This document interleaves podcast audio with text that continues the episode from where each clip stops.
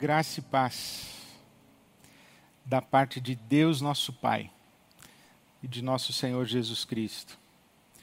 Onde você estiver, quando você estiver, que a boa mão de Deus esteja sobre você, a sua casa, que o sopro do Espírito Santo leve paz, alegria, amor para você e todos os seus. Hoje quero ler com você a palavra de Deus na carta do apóstolo Paulo aos Efésios. Efésios, no capítulo 6. E eu começo a leitura no versículo 10.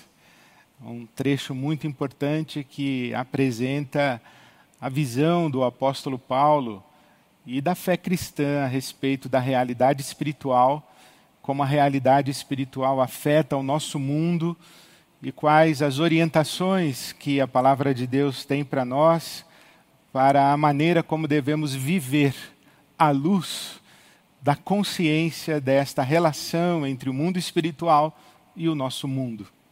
Eu leio Efésios capítulo 6, começando no versículo 10.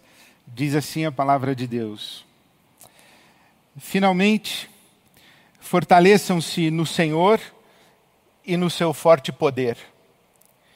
Vistam toda a armadura de Deus, para poderem ficar firmes contra as ciladas do diabo, pois a nossa luta não é contra seres humanos, a nossa luta não é contra carne e sangue, mas contra os poderes e autoridades contra os dominadores deste mundo de trevas, contra as forças espirituais da maldade nas regiões celestiais.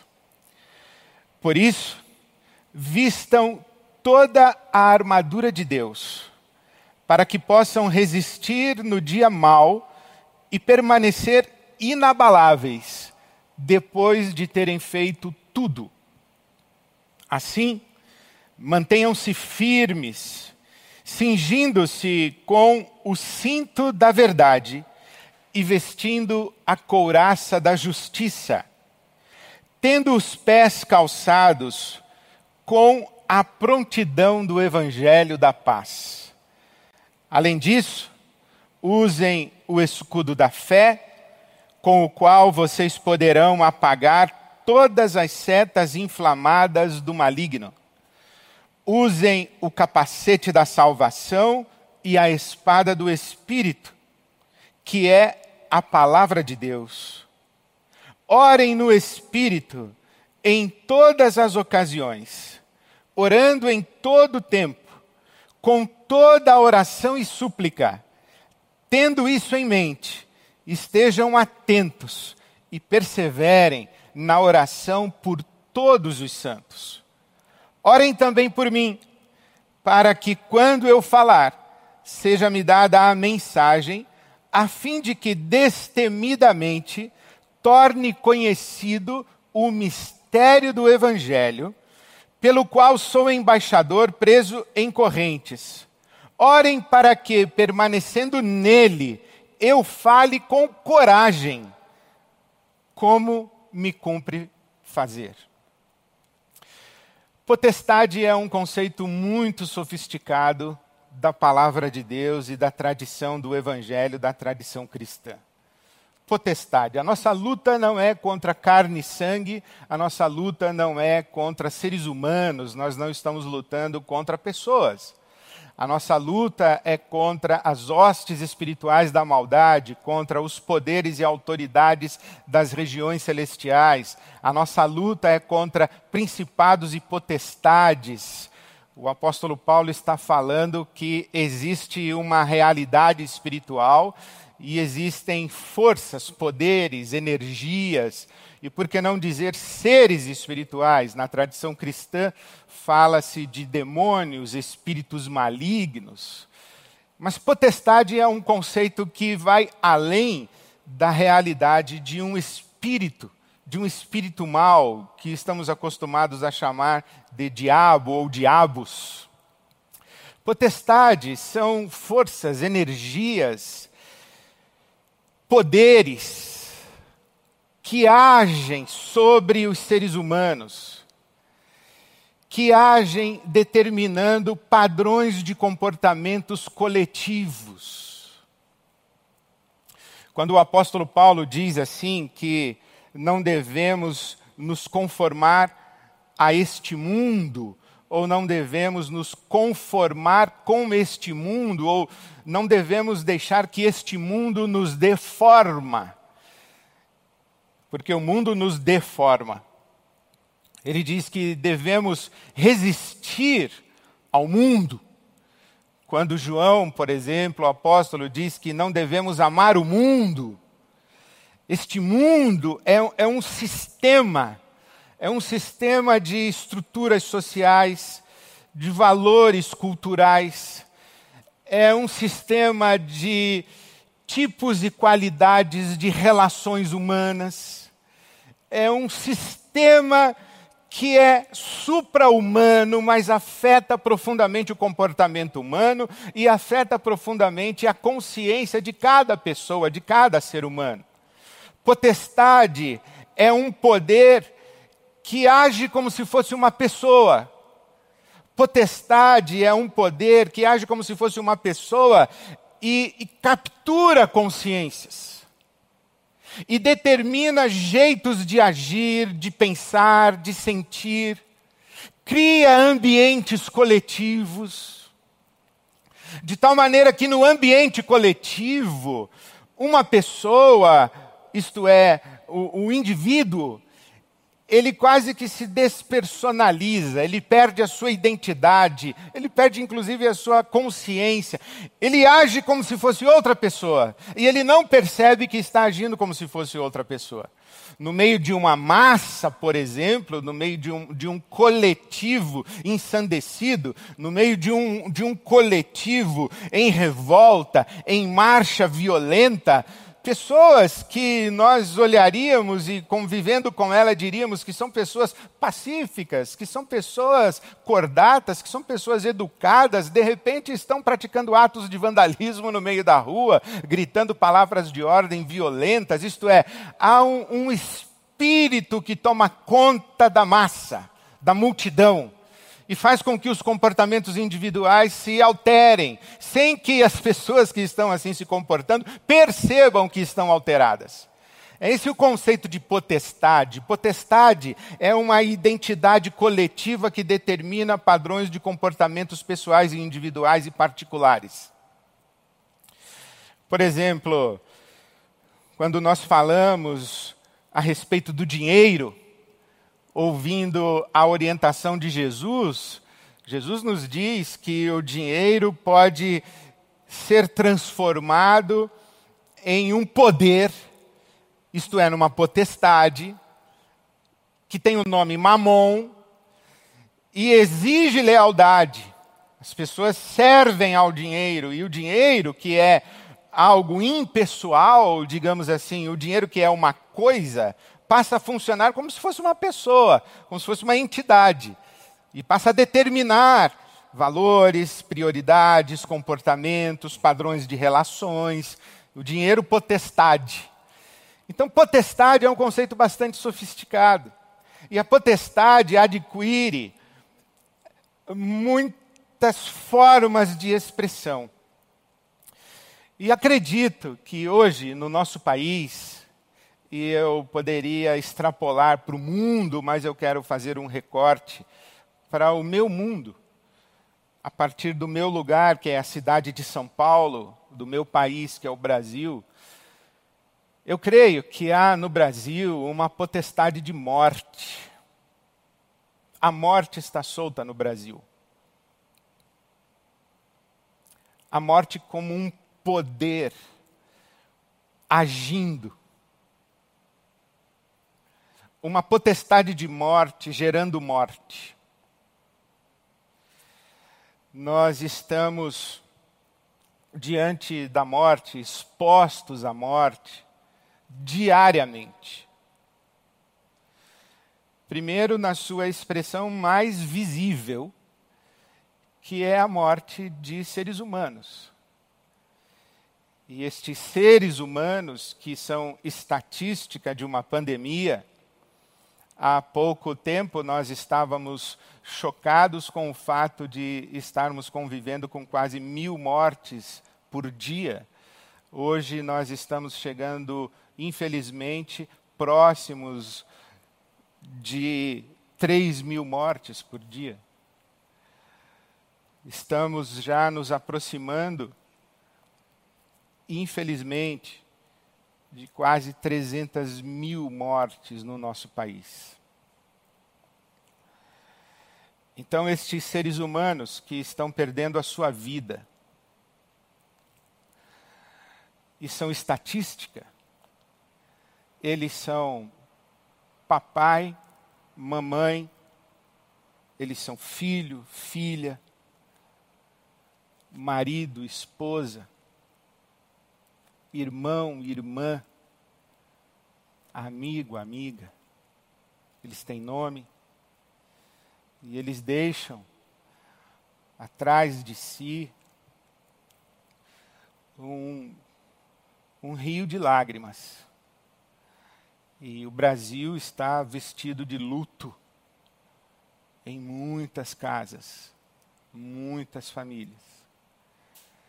Estamos convivendo com as notícias de nossos irmãos e irmãs, pastores, pastoras, que estão perdendo a sua vida e, e a cada dia nós vamos aumentando as nossas mensagens de condolências, de solidariedade, de intercessão pelo consolo de Deus. Eu tenho dito e orado todos os dias invocando Deus como Pai das misericórdias e Deus de toda consolação. Então nós estamos vivendo um tempo de morte. A morte na sua expressão mais visível, que é a perda de vidas humanas e vidas de pessoas que são amadas. Então, não tenho dúvidas de que estamos vivendo debaixo de uma potestade de morte. Mas quando eu digo que estamos vivendo sob uma potestade de morte, ou a morte como potestade, eu estou dizendo algo mais do que pessoas estão morrendo. Eu estou dizendo que o Brasil está coberto por um espírito de morte que determina comportamento de morte e comportamento coletivo de morte. E falo da morte não apenas como morte física, mas a morte com múltiplas expressões. Múltiplas expressões. A morte se manifesta de muitas maneiras. Há pequenas mortes, há mortes gradativas, há múltiplas dimensões de mortes. Quando falo de morte, falo de subtrações. A morte subtrai. Nós convivemos com muitas coisas que nos são subtraídas subtraídas do nosso mundo, subtraídas da nossa vida, subtraídas das nossas relações. Isto é, coisas com as quais convivíamos, e eu não estou falando apenas de pessoas que amamos, com as quais não podemos mais conviver, porque elas já não estão entre nós, mas eu estou falando de coisas que nos foram subtraídas nós, eu estou falando de, de realidades que tínhamos em nossa vida, mas elas não estão mais, elas não estão mais aqui, porque nós as perdemos. E há muitas manifestações e muitos agentes de morte. Então, quando eu olho para o Brasil e vejo as páginas dos nossos jornais, eu vejo a morte presente na corrupção do nosso país, a corrupção sistêmica. A corrupção mata. A corrupção mata. As estruturas de corrupção nas instâncias governamentais, nos setores privados, nas organizações humanitárias de fachada, nos negócios fraudulentos que são feitos desde os altíssimos escalões do governo passando pelo mundo corporativo. E nas instâncias mais triviais do dia a dia, quando o dinheiro que deveria ser usado para X é usado para Y, quando o dinheiro que deveria ser usado em benefício coletivo, social, especialmente voltado ao povo pobre do nosso país, é desviado para o acúmulo de uma sociedade estratificada e alimentando classes sociais que enriquecem às custas da injustiça. A corrupção mata, a corrupção é menos escola, corrupção é menos hospital, corrupção é menos vacina, corrupção é menos infraestrutura, corrupção é esgoto a céu aberto, corrupção é menos pesquisa científica, corrupção é menos investimento em educação, corrupção é fome. E, e corrupção mata. Então, esse comportamento coletivo de enriquecimentos ilícitos, negócios fraudulentos, riquezas construídas à base de corrupção.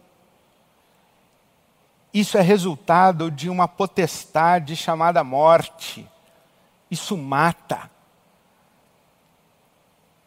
Isso está presente no nosso país. A pobreza mata. Pobreza mata.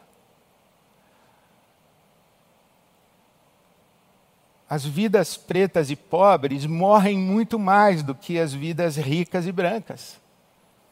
Desigualdade mata. E mata desigualmente, o que é injusto, inaceitável. Quando nós falamos em isolamento social, distanciamento social, não aglomere, e a gente vê as ruas lotadas. No primeiro momento, existe uma revolta e diz assim: o que, que esse povo tem na cabeça? A pergunta não é só o que esse povo tem na cabeça, é o que esse povo não tem em casa que o coloca no meio da rua. Porque uma coisa é a gente falar em isolamento social e distanciamento social numa casa onde cada um da família está no seu cômodo, com o seu computador, na sua estação de trabalho e todos têm a dispensa abastecida e a geladeira cheia. Aí é, a gente fala de isolamento social, fique em casa. Mas quando nós vamos para os rincões de pobreza do nosso país, onde tem um cômodo para toda a família, onde o mesmo espaço físico é ao mesmo tempo sala de estar, quarto de dormir, cozinha, onde existem oito, dez pessoas morando dentro do mesmo ambiente, nós vamos falar em fique em casa. E aí você diz, ah, Ed, você então está defendendo que as pessoas saiam para a rua? Não, eu não estou defendendo, eu estou dizendo que isso é sintoma de morte e que existe morte no nosso país por causa da pobreza e da desigualdade. É isso que eu estou dizendo. E nós não podemos fazer vistas grossas a esse fato. Quando nós visualizamos os, os, os terminais de ônibus, as estações de trem, os ônibus coletivos, os trens, os metrôs, hiperlotados de pessoas amontoadas usando máscara isso é ambiente de morte. E as pessoas não estão ali porque elas querem aglomerar. Elas estão ali porque elas precisam sobreviver. E aí a gente fica discutindo auxílio emergencial como se fosse assistencialismo. A gente fica discutindo distribuir comida na rua para pobres que estão fazendo fila, como se isso fosse mero assistencialismo. Não é. Isso é uma forma de responder à morte que está na calçada, na forma de fome. Nós perdemos outras coisas, nós perdemos patrimônio de famílias, nós perdemos empresas, nós perdemos negócios, nós perdemos empregos. Pessoas que construíram o seu negócio, pequeno negócio, de sobrevivência familiar digna com o seu trabalho. Quantos negócios no nosso país não são dirigidos pelo marido e a esposa, a esposa e o seu marido? O casal tem um negócio familiar. Com esse negócio familiar, educaram os filhos. Com esse negócio familiar, tem dignidade para a sua vida. Só que esse negócio familiar quebrou. Perdeu-se no meio de uma pandemia que já invade seu segundo ano de catástrofe social econômica. E o fruto do trabalho de uma vida evaporou em meses. Um negócio morreu. E há um luto dentro de casa. E com esse luto dentro de casa, de angústia a respeito do futuro, de dificuldade de sobrevivência, de colocar o pão na mesa, de pagar as contas em dia, porque o brasileiro paga suas contas, sabe? Especialmente o brasileiro pobre, ele paga suas contas, ele tem vergonha de atrasar a conta. Só que agora as famílias estão atrasando a conta. Não é porque não tem caráter, não é porque são espertalhões, não é porque querem levar vantagem, é porque não tem dinheiro para pagar a conta. E essa angústia, isso fere lá profundamente na alma. Isso gera conflitos de relacionamento. Isso gera enfermidades na alma, enfermidades mentais, emocionais. Pessoas que começam a se trancar, elas param de conversar. Outras têm explosões de irritação, de violência. A gente diz assim: ah, fulano tem pavio curto. Não, é, não é que ele tem pavio curto ele não sabe como reagir aos novos desafios. Ele está desesperado, ela está desesperada. A sua mãe, quando grita em casa, não é que ela é uma louca, é que ela está sobrecarregada de trabalho. E ainda pesa sobre ela a necessidade de modular o humor da família inteira. Então há muitas mortes, há muitas perdas. Há divórcios no meio de uma pandemia. Há casamentos de 20, 30 anos. Aliás, eu tenho convivido com essa página muito triste de acompanhar casais que estão se divorciando no meio da pandemia. Não é que eles brigaram na pandemia, é que a pandemia trouxe à luz a inconsistência de uma relação conjugal que se, se arrastava no tempo fora da pandemia. E agora, os casais, eles perceberam que a relação é insustentável, que a relação é insuportável. Às vezes, ambos percebem, às vezes, um só, mas um dos dois tem a coragem de admitir assumir e mergulhar num luto, porque ninguém sai de um casamento feliz. Somente uma pessoa muito alienada, muito egocêntrica, muito autocentrada, sai de uma relação familiar, deixando para trás os filhos, ou ficando com os filhos no quarto chorando, feliz.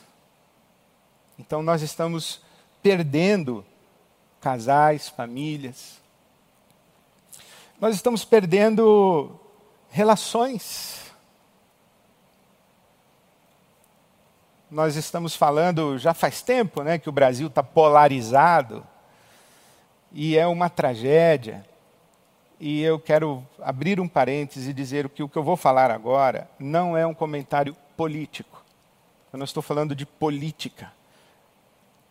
Eu estou falando das consequências da realidade política do nosso país. E por que preciso abrir esse parênteses? Porque eu vou citar o nome de Lula e Bolsonaro. Mas eu não vou falar de política. Eu gostaria que você acreditasse em mim que eu não estou falando de política. Fecho parênteses. Nós estamos convivendo há tanto tempo dizendo que o nosso país está polarizado. Lula e Bolsonaro são os dois grandes representantes. dessa polarização.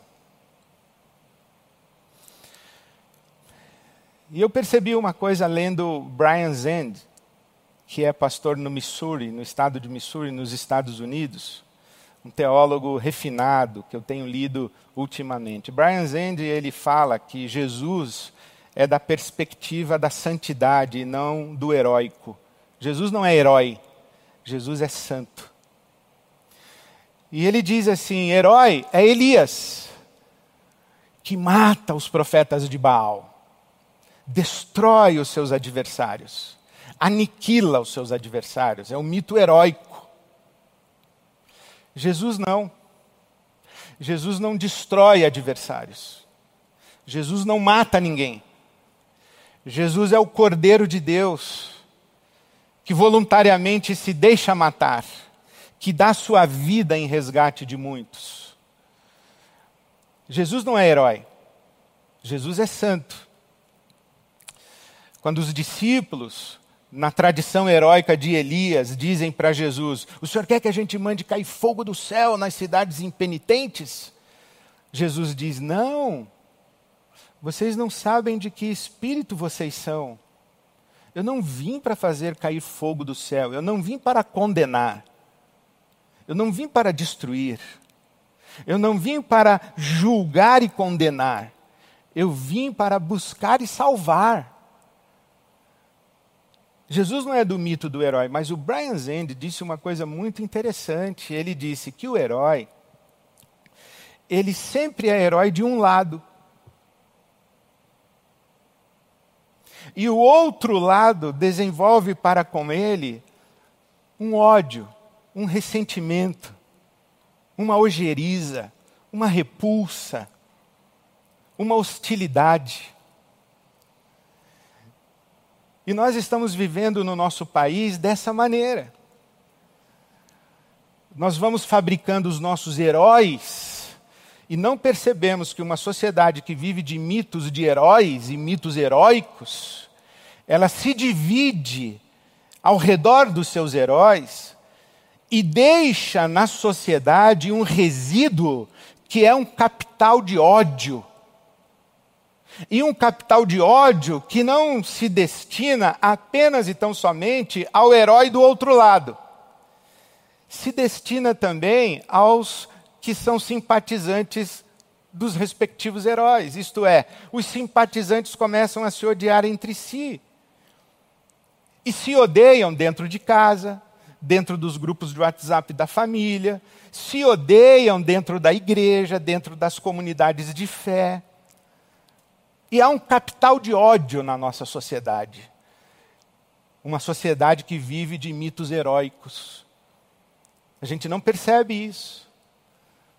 Por isso eu não tenho dúvida que nós estamos lutando não contra carne e sangue. Nós estamos lutando, como nos ensina a palavra de Deus, contra principados e potestades, contra as hostes espirituais da maldade nas regiões espirituais, nas regiões celestiais. E não tenho dúvida quanto ao fato de que há um espírito de morte, uma potestade de morte que está solta no nosso país.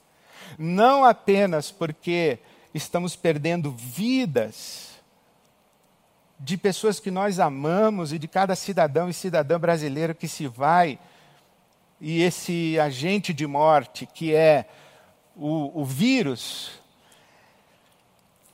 ele é um instrumento.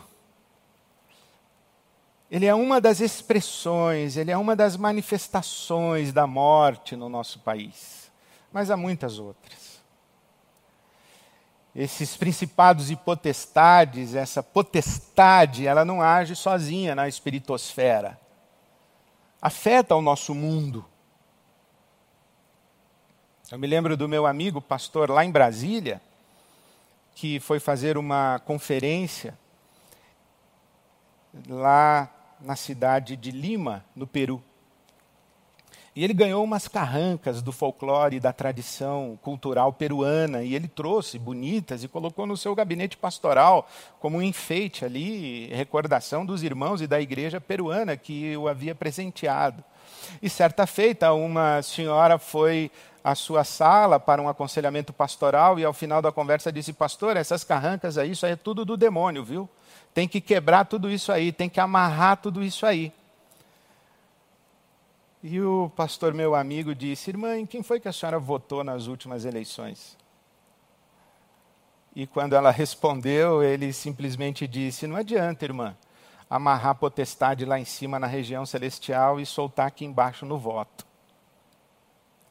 Porque as potestades, os principados e potestades das regiões espirituais e celestiais têm como palco de atuação a história. O seu mundo e o meu, a sua vida e a minha. É assim que a Bíblia Sagrada diz. Jesus confronta Pedro dizendo: Para trás de mim, Satanás. Pedro está falando com Jesus, mas Jesus percebe que por trás da fala de Pedro existe uma outra consciência que nele se pronuncia. E Jesus diz: Para trás de mim, Satanás. Jesus não olha para as regiões celestiais e diz: Para trás de mim, Satanás. Ele olha para Pedro e diz: Para trás de mim, Satanás. O Pedro aprendeu isso. Porque quando Pedro está diante de Ananias e Safira, que entregam sua oferta mentirosa na comunidade de fé, o Pedro chama o casal e diz: Por que você permitiu que Satanás enchesse o seu coração de modo a você mentir para o Espírito Santo? O Pedro está falando com Ananias, mas ele sabe que por trás de Ananias existe uma outra consciência que lhe sugere comportamentos, que lhe sugere condutas. Então, esse é o princípio de potestade, esse é o conceito de potestade. Poderes espirituais que afetam consciências humanas e que criam padrões de comportamentos, inclusive coletivos. E no Brasil, há uma potestade de morte. E é contra essa potestade de morte que nós somos chamados a a viver, somos chamados a enfrentá-las. E como fazemos isso? Como fazemos isso? O apóstolo Paulo responde para nós. Ele diz aqui no capítulo 6, no versículo 10, que nós devemos nos fortalecer no Senhor e na força do seu poder. Eu me lembro um dia quando estive diante de uma pessoa que estava sendo atuada, como se diz, por um espírito. E eu tive muito medo naquele dia, porque ela ficou frente a frente comigo, olhando para mim, e os nossos olhares se cruzaram e começamos a nos encarar. E à medida em que nós estávamos nos encarando, nessa distância mais ou menos aqui, começou a subir um medo em mim um medo quase desesperador e eu pensava comigo só uma coisa. Eu pensava assim: eu não posso abaixar os olhos. Eu tenho que encarar e continuar encarando. Eu não posso abaixar os olhos. E eu dizia: Jesus, não me deixa abaixar os olhos. E fiquei encarando, encarando, encarando, até que o Espírito Santo do meu socorro me trouxe luz e eu disse: Você pensa que está medindo forças comigo? Não é comigo. Você já está derrotado na cruz do Calvário. Jesus é o Senhor. E nesse exato momento, aquela pessoa abaixou os olhos. Revista-se no Senhor e na força do seu poder, contra as hostes espirituais, contra os poderes espirituais da maldade. Nós não lutamos com as nossas forças. E não lutamos com as nossas armas o apóstolo Paulo escreve na segunda carta aos Coríntios, o capítulo 10, dizendo que as nossas armas não são carnais. As nossas armas são poderosas em Deus. É na autoridade de Jesus, do Cristo ressurreto, Jesus que diz: Toda autoridade me foi dada no céu e na terra, e eu dou a vocês essa autoridade.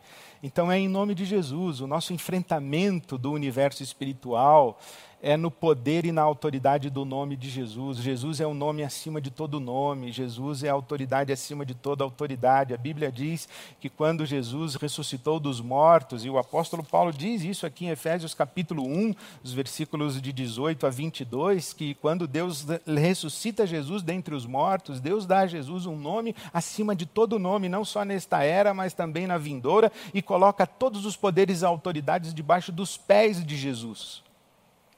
Todos estão debaixo dos pés de Jesus e é em Jesus que nós estamos. Então, como nós enfrentamos isso? Primeiro, em nome de Jesus, na autoridade de Jesus, na vitória de Jesus na cruz do Calvário. Paulo escreve aos Colossenses, capítulo 2, os versículos de 13 a 15, que Jesus despojou principados e potestades. Despojar é tirar as armas um exército vencido, ele é despojado, ele coloca as armas no chão. Isso é ser despojado. Ele depõe as armas, ele foi despojado. E Paulo apóstolo diz que na cruz do Calvário, Jesus despojou o inferno e os exércitos e as forças espirituais da maldade. Então a nossa vitória está em Cristo. Em Cristo Jesus somos mais que vencedores.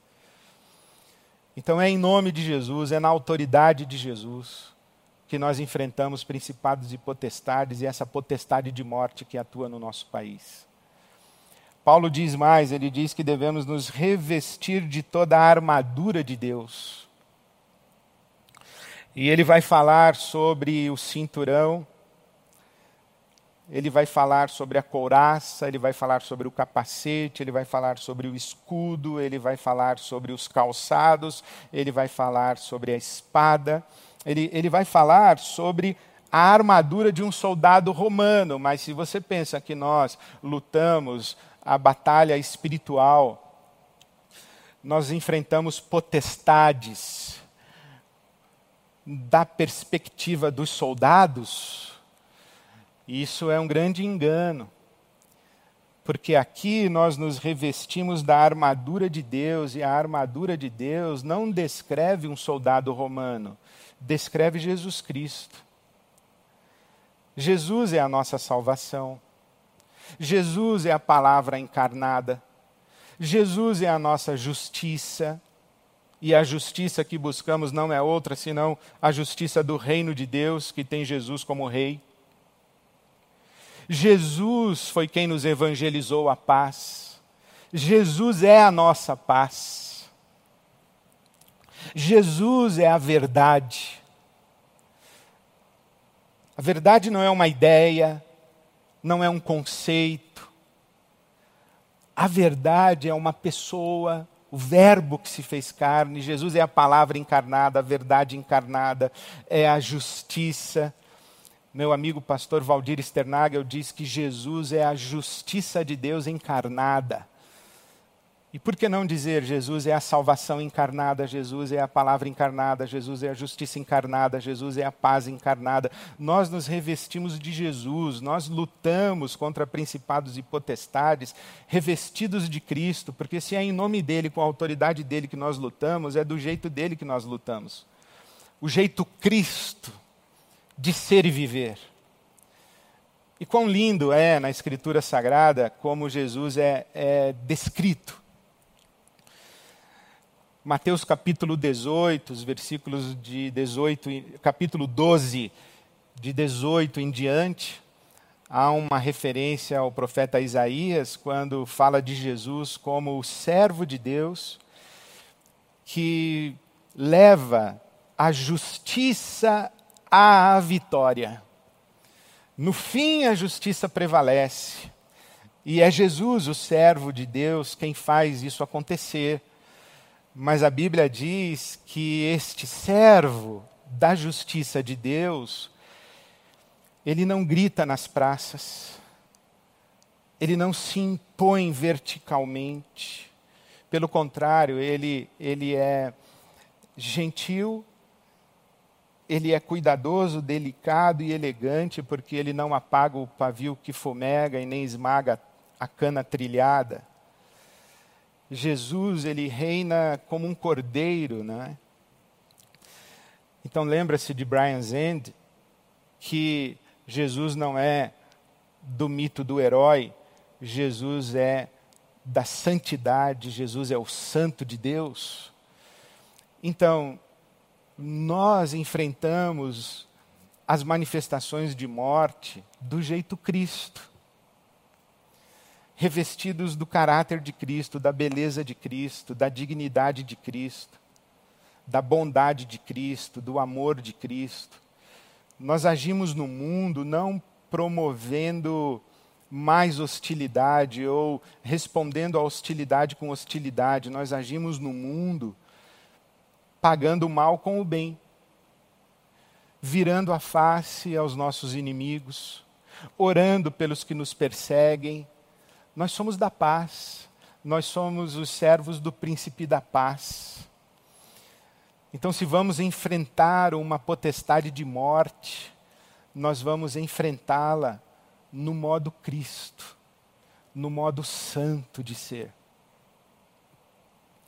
O apóstolo Paulo diz mais, no versículo 18, ele fala sobre a oração.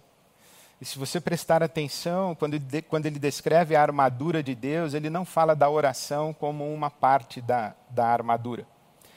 Por exemplo, a justiça é a couraça, a salvação é o capacete, a fé é o escudo, a espada é a palavra, ou a palavra é a espada. E a oração? Que parte da oração, que parte da armadura é a oração? Não, a oração não é parte da armadura. A oração é a própria batalha. Orando em todo o tempo por todos os santos. Orar é uma forma de invadir as regiões celestiais, invadir esse mundo espiritual e fazer com que os principados e potestades e com que as hostes espirituais da maldade deem passos para trás. A oração é batalha, não é fácil orar. Não é simples orar. É pesado orar, interceder, clamar.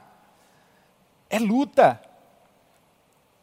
Leia na sua Bíblia, Colossenses capítulo 4, o versículo 12 quando Paulo apóstolo fala de Epafrodito, que luta, combate em favor dos irmãos em suas orações. A oração é a própria batalha. A oração não é arma de guerra. A oração é a própria guerra. Paulo escreve aos Romanos, no capítulo 15, os versículos 28 a 30, dizendo: Orem por mim unam-se a mim em minha luta, orando por mim. É isso que o apóstolo Paulo nos ensina. Orar é guerrear. Então, não é possível a gente atravessar esse tempo sem joelho no chão. A oração guarda a nossa mente. A oração mantém o nosso coração no lugar. A oração alinha nosso coração com o coração de Deus. A oração nos coloca em sintonia com o Espírito Santo de Deus, o Espírito de Cristo. A oração é súplica pela ação misericordiosa de Deus no mundo. A oração é uma forma de declarar ao mundo espiritual que nós resistimos à presença do mal no nosso mundo. Então, na oração, nós inclusive discernimos a presença e a ação do mal. É na oração. Jesus disse que existe uma casta de demônios que só pode ser expulsa com jejum e oração. Não é que a oração nos dá vitamina espiritual para a gente ficar mais forte, não. A oração é que nos dá o discernimento para enxergar as castas, enxergar as ações demoníacas, diabólicas, potestádicas que, que existem no nosso mundo e no nosso universo. É na oração. Quem não ora não prevalece espiritualmente. A guerra espiritual é vencida com o joelho no chão. Lá no início da pandemia, lançamos uma campanha da IBAB e depois eu falhei em não dar ênfase. Todo dia, ao meio-dia, a IBAB reunida neste lugar chamado oração. Então, a partir de agora, eu convoco você novamente todo dia, ao meio-dia, a Ibabe reunida neste lugar chamado oração. todo dia, ao meio-dia, a Ibabe reunida, neste lugar chamado oração, eu faço um apelo e uma convocação para você. Vamos dobrar os nossos joelhos e orar pelas nossas casas, as nossas famílias, vamos orar pelos nossos ambientes de relações, vamos orar pelas nossas atividades profissionais, vamos orar pelas nossas comunidades de fé, vamos orar pelos líderes governamentais do nosso país, vamos orar pelas instâncias de poder político da nossa nação, vamos orar. Mas não somente vamos orar, vamos agir. O apóstolo Paulo diz mais: ele diz, olha, orem por mim. E eu gosto de duas expressões que ele usa nos versículos de 18 a 20, 19 e 20. Destemidamente e corajosamente. Ah, como eu gosto disso. Eu tenho para mim que, que das experiências de fé, a ousadia e a coragem são marcas distintivas de pessoas cheias do Espírito Santo. Paulo escreve a Timóteo na primeira carta dizendo: Deus não nos deu um espírito de temor, de covardia, de timidez. Ele nos deu um espírito de coragem e ousadia. Então a oração implica ação. Oração sem ação é fuga, é alienação. É pensamento mágico. Ação sem oração é ativismo sem discernimento, é ação tresloucada. Ação com oração, oração com ação, ação ousada, destemida, corajosa. Isso é sinal do reino de Deus. Paulo diz: orem por mim, para que eu revele o mistério do Evangelho de maneira ousada, destemidamente.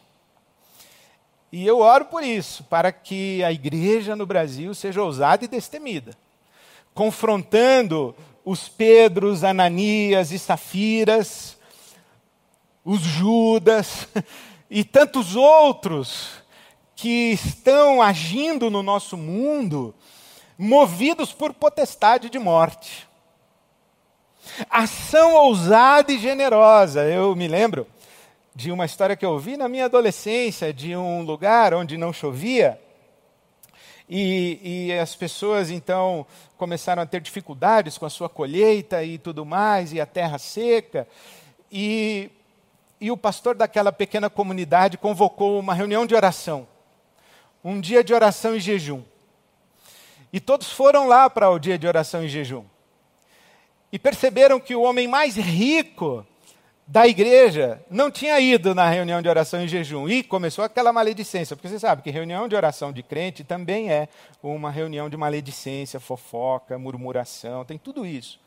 E começou ali na reunião de oração a maledicência, falando do homem rico. Não veio porque não precisa. Claro, ele não é afetado pela dificuldade, ele não veio orar porque ele não precisa.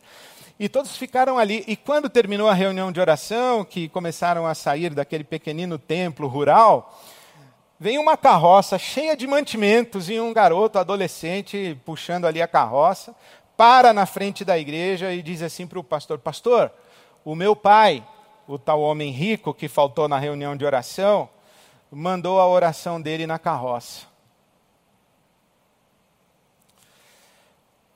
Ação. Ação. Ação generosa, ação solidária movimentos de justiça, mobilizações coletivas pela justiça, ação.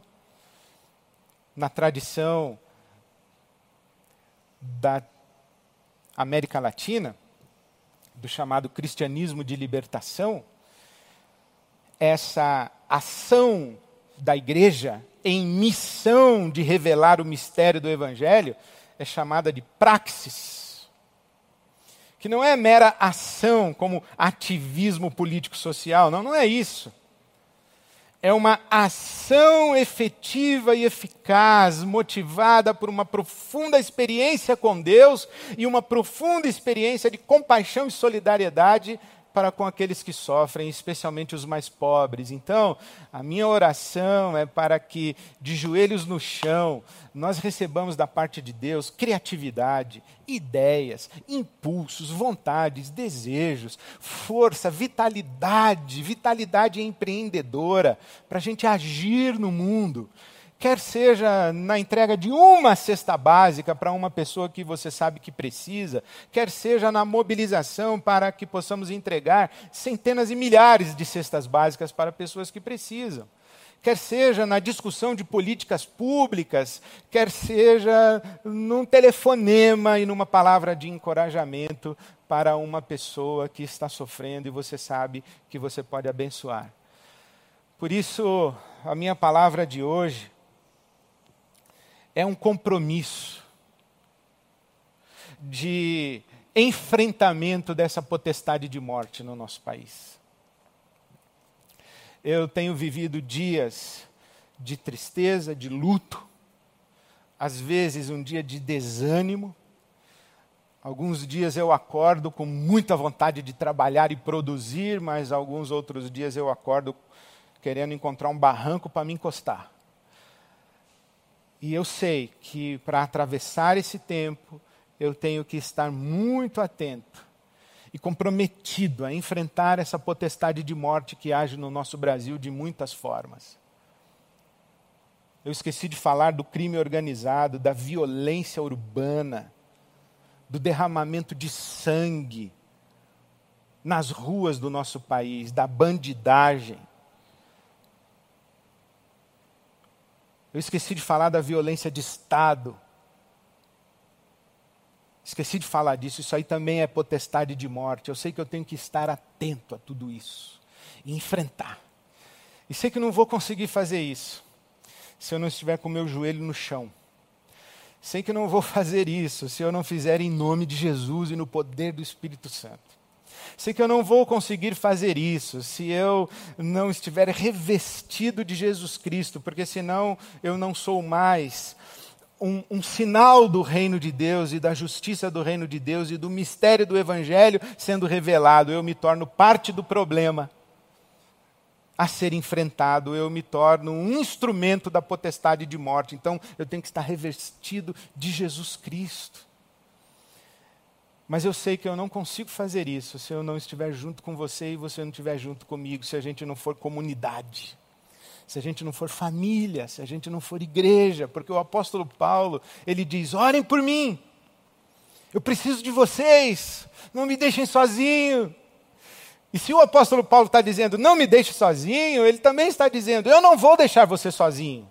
Você não larga a minha mão e eu não largo a sua mão. Nós não conseguiremos enfrentar essa potestade de morte que age no nosso país sozinhos e isoladamente. Toda vitória do reino de Deus é uma vitória comunitária, coletiva. Como corpo nós agimos, como família de Deus. Então, não sei mais o que lhe dizer, meu irmão, minha irmã, senão lembrar a você todas essas verdades. Sim, há uma potestade de morte solta no nosso país. Mas sim, Jesus Cristo é mais do que vencedor e nele nós somos mais do que vencedores. A vida tem a última palavra. A igreja está em marcha, ousada, corajosa e destemida. Marcha de joelhos no chão. Marcha revestida de Jesus Cristo. Marcha revestida do caráter e da beleza de Jesus para revelar no nosso país e no mundo o mistério maravilhoso do Evangelho do Reino de Deus. A esse Jesus, nosso Senhor, vencedor, Senhor dos Senhores, Rei dos Reis, toda honra, toda glória, todo louvor e toda adoração. Paz e bem, bênção de Deus para você e para sua casa. Amém.